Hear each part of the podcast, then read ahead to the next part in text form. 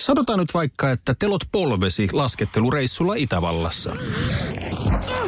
Se, että hotellista löytyy knöydeli buffa, auttaa vähän. IF auttaa paljon. Tervetuloa IF-vakuutukseen.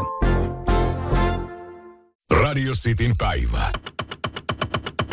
Ystävällisin terveisin Mikko Honkanen. Mä oon saanut ajokortin 20 vuotta sitten ja näiden 20 vuoden aikana mä oon saanut yhden ylinopeussakon ja liikennesakon ylipäätään. Parkkisakkoja muutaman, mutta aina kun saat sakon, niin se on oma vika. Niin myös sen mun ainoan ylinopeussakon kohdalla se oli täysin oma vika. Ja harmittihan se. Maksoin kuitenkin pois. En ilmoittanut siitä missään. Vaimo oli kyydissä, silloin se tietää ja vanhemmille taisin sanoa, kun mökille oltiin menossa, mutta mä en laittanut someen siitä mitään. Mutta jotkut sitten taas haluaa oikein rehennellä niillä sakoillaan somessa ja eivät sitten näe itsessään myöskään mitään vikaa. Ja sitten äpäröivät vielä siihen päälle. Tässä yksi esimerkki. Tämä on Twitterin kautta, kun mies en sano hänen nimeään, vaikka tämä nyt ilmeisesti on sellainen twiitti, että tämä nyt kuka tahansa näkee, jos haluaa, niin kommentoi seuraavalla tavalla tuossa viikonloppuna. No niin, kolmas ylinopeussakko tuli juuri postissa. Vielä yksi, niin tulee kuuden kuukauden ajokielto.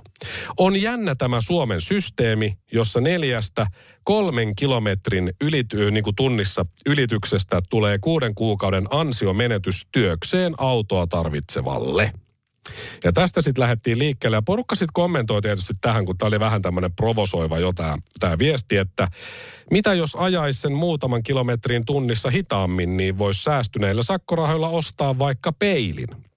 Niin tähän tämä mies, henkilö sitten, oho, wow, wow, ja block. Eli hän lähes niin kuin kaikki, jotka kommentoi tähän jotain nasevaa, niin blokkas heti pois. Eli Twitterissä voit estää henkilön. Toinen kommentoi, että aja rajoitusten mukaan. Ja taas estin sinut. Sitten eräs liberaalipuolueen edustaja vastasi hänelle näin, että tuliko se sinulle yllätyksenä? Meinaan, jos työkseen autoa tarvitseva ei ymmärrä ajaa rajoitusten mukaan, niin kyllä sitä vikaa on peilissä. Ja siihen tämä äpärä sitten vastasi, että on siinäkin taas yksi liberaali. Melkoinen paskapuolue siinäkin, kun kaikki ottavat ehdolle. Hyvin rakentavaa palautetta siis. Sakot ja rangaistukset voi päänsääntöisesti välttää kokonaan noudattamalla yhteisiä pelisääntöjä. Kommentoi eräs naishenkilö ystävällisesti. Siihen tämä äpärä vastasi, pelisäännöt on perseestä. Blokkasin sinut. Mä en ole ihan varma kuinka vanha tämä on, mutta ilmeisesti kuitenkin yli 12-vuotias, kun saa kuitenkin autolla ajaa. Kannattaa noudattaa rajoituksia, kommentoi eräs ja siihen hän vastasi tämä äpärä, että eikä kannata. Mahtavaa toimintaa. Ja sitten joku oli silleen, että niin siis oikeasti kolme kilometriä yli sakotusrajan, eli ei kolme kilometriä yli nopeusrajoituksen, eli käytännössä reilu ylinopeus. Huoh. Tällaisten tyyppien takia monia pelottaa liikenteessä.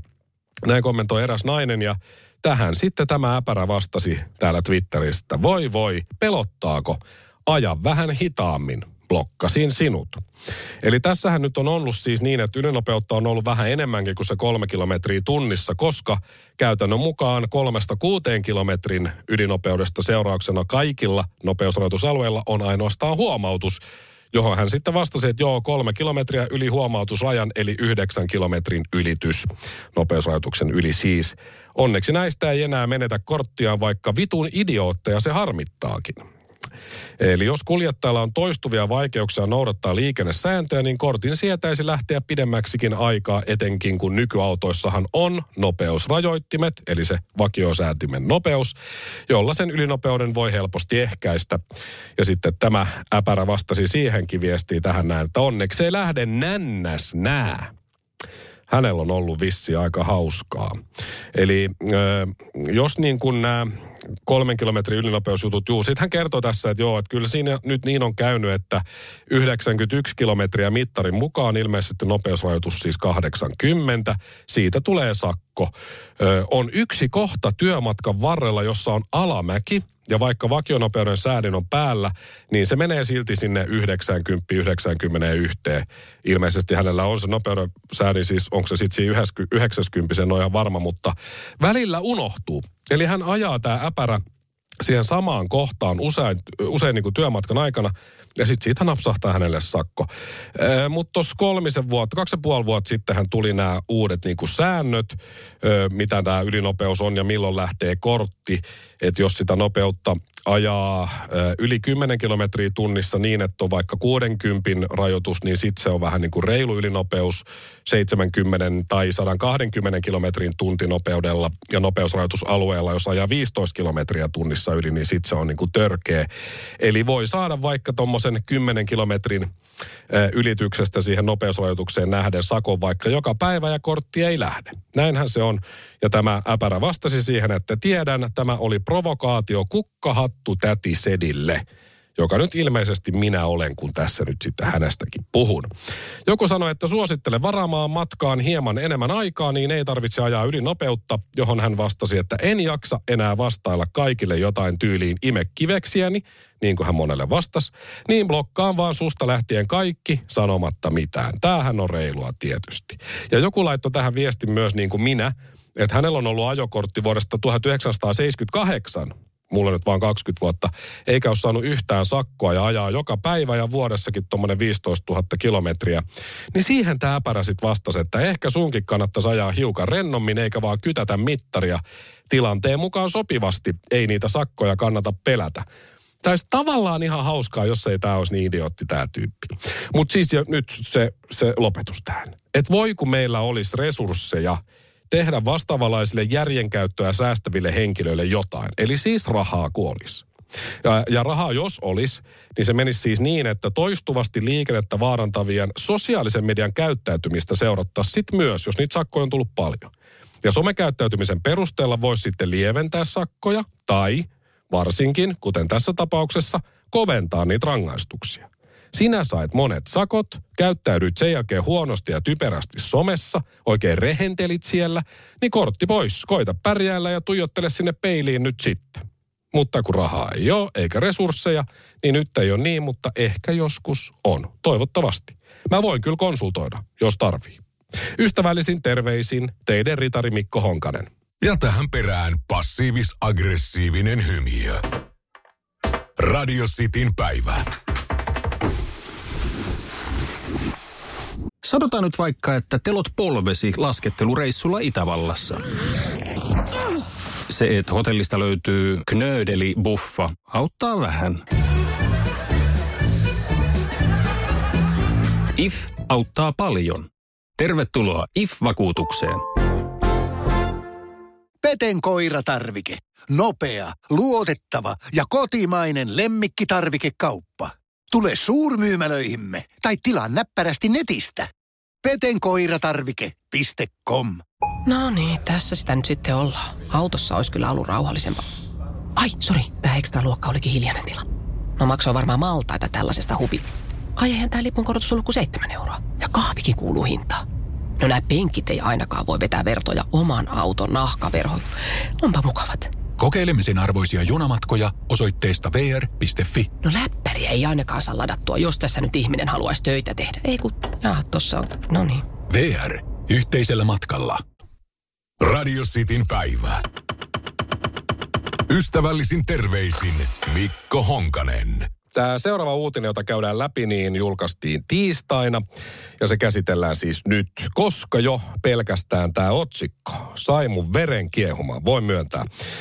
Iltasanomat kertoi, että Roman Rottenberg laukoo kovaa tekstiä. Sitten on lainausmerkit. Suomalaisetkin varastivat kaiken meiltä. Just. Roman Rottenberg on 41-vuotias mies oletettu ja tässä sanotaan sitten kuvan kerran tässä iässä jutussa, että hän on kiekkomiehiä Eh, No joo, hän on joskus pelannut jollakin junioritasolla jääkiekkoa ja sitten hän, on itsensä nimennyt esimerkiksi Pietarin PASKA päävalmentajaksi. Eli kyllä hän niinku yrittää kovasti olla kiekkomiehen, mutta onko hän sitä tosiaan, niin ilmeisesti ei, kun kuuntelee mitä sieltä suusta tulee. Eh, Roman Rottenbergin mukaan siis jääkiekkoilussa kaikki on ryöstetty Neuvostoliitosta ja venäläisiltä. Näin sanoi tämä liikemies Rottenberg venäläisen Match TV-haastattelussa. Rottenberg siis sanoi, että jääkiekossa menestyneet muut maat, kuten Suomi, on ryöstänyt venäläisiltä ja Neuvostoliitosta käytännössä kaiken kiekkokulttuurinsa, eli harjoittelun, pelitapaan, taktiikoihin liittyvät asiat. Sitten on lainaus. Meidän omat kollegamme varastivat kaiken meiltä, kanadalaiset, amerikkalaiset, suomalaiset, ruotsalaiset. He ottivat kaiken meiltä, se on fakta. Niin hän sanoo. Ja miten he pelaavat nyt? Neuvostoliiton tapaan yhdistelmä peliä kiekkokontrollilla. Näemme kuinka suosittua se on kansainvälisesti, kuinka tällä tyylillä pelataan NHL ja niin edespäin.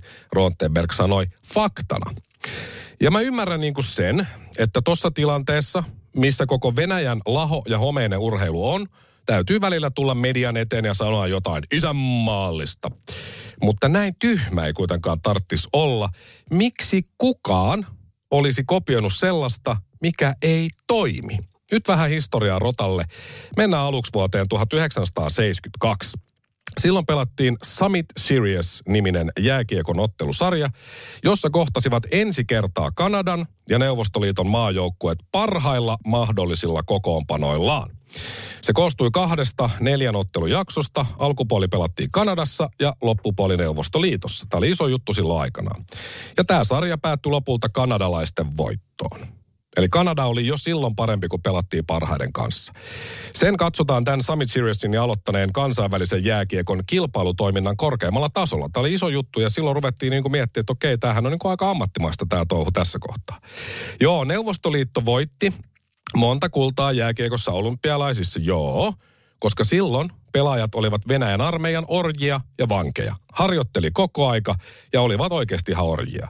Samaan aikaan Suomessa Lasse Oksanen pyöritti menestyvää huoltoasemaa ja pelaili välillä jääkiekkoa. Ja sitten kun ne parhaat pelaajat on olleet mukana, Neuvostoliitto tai Venäjä ei ole jääkiekossa pärjännyt lähtien sieltä Summit Seriesistä. Silloin muuten 1972, kun pelattiin nämä, nämä ottelut, niin äh, silloin kenties kaikki aikojen paras jääkiekkoilija Bobby Orr ei voinut pelata vammojensa vuoksi. Ja sitten VHA-liigassa silloin ei ö, ollut niin kuin NHL ja ei ollut ainoa, että oli NHL ja VH, niin esimerkiksi Bobby Hall, kaikki aikojen maalintekijä, rest in peace, niin ei päässyt pelaamaan Kanadan joukkueessa. Parhaat ei ollut Kanadalla edes mukana, silti voitti. No niin, kun Neuvostoliitto hajos ja moni pelaaja lähti sieltä sitten NHL, niin heidän parhaimmatkaan pelaajat eivät siellä jäällä ihmeitä tehneet. Larionov, Makarov, Fetisov ja muut, tai sitten vähän tuoreemman polven pelaajat, Fedorov, Bure tai vaikka Mogilni, olivat pelimiehiä kyllä joo, mutta eivät mitään esimerkiksi verrattuna päiväkodissa työskennelleeseen jokeriin, joka teki heti tulokaskaudella 76 maalia ja äh, rikko kaikki tulokasennätykset. Eli Teemu Selänne ei ole ottanut peliinsä mitään Venäjältä kävi päivätöissä ja siinä samalla sitten hoiti hommat hienosti. Ja kun katsotaan jääkiekon MM-kisoja, jossa yleensä nyt parhaat ei ole mukana, niin vuodesta 2010 äh, viime vuoteen, kun tuoreet kisat on vasta tänä vuonna tulossa, niin Venäjä on voittanut jo kaksi maailmanmestaruutta kyllä. Mutta esimerkiksi Suomi on voittanut kolme, samoin Kanada ja Ruotsikin. Et, et ei ne hirveästi ole pärjännyt tässä viime aikoinakaan. Ja Venäjä ei ole koskaan, ei siis koskaan voittanut olympiakultaa jääkiekossa. Neuvostoliitto on voittanut muutaman, se pitää paikkansa, viimeisin vuodelta 1988. Ja aina kun mukana on olleet parhaat, eli NHL-pelaajat, Venäjä ei ole pärjännyt. No joku voi väittää, että mä oon väärässä, mutta mä en ole väärässä. 92 olympiakultaa jääkiekossa voitti yhdistynyt joukkue ja 2018 taas venäläiset olympiaurheilijat, mutta Venäjä – ei ole koskaan voittanut lätkässä olympiakultaa. Ja niin 92 kuin 2018 parhaat ei ollut mukana. Ja viimeisimmän olympiakullanhan voitti Suomi. Niin että kuka vittu on varastanut keneltä? Sähän oot Rotta Rottenberg ihan idiootti. Tää Rotta päästelee suustaan niin tyhmiä lausuntoja, aina kun se suu aukeaa, että se pitäisi ruoskia torilla.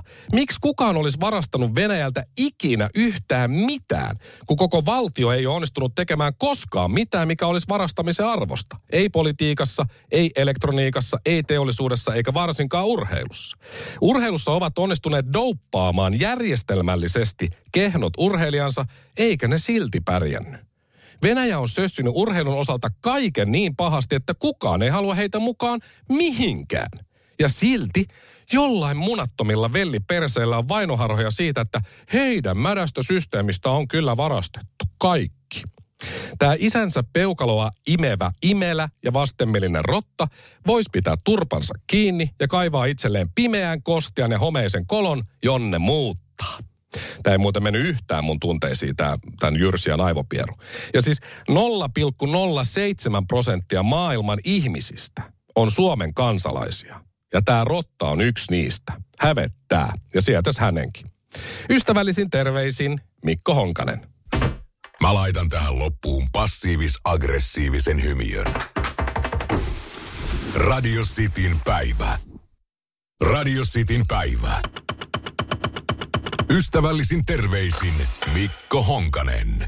Translakiin haluttiin tarvittavia uudistuksia ja ne uudistukset meni läpi eduskunnan äänestyksessä keskiviikkona äänin 113 puolesta 69 vastaan. 69. Nice.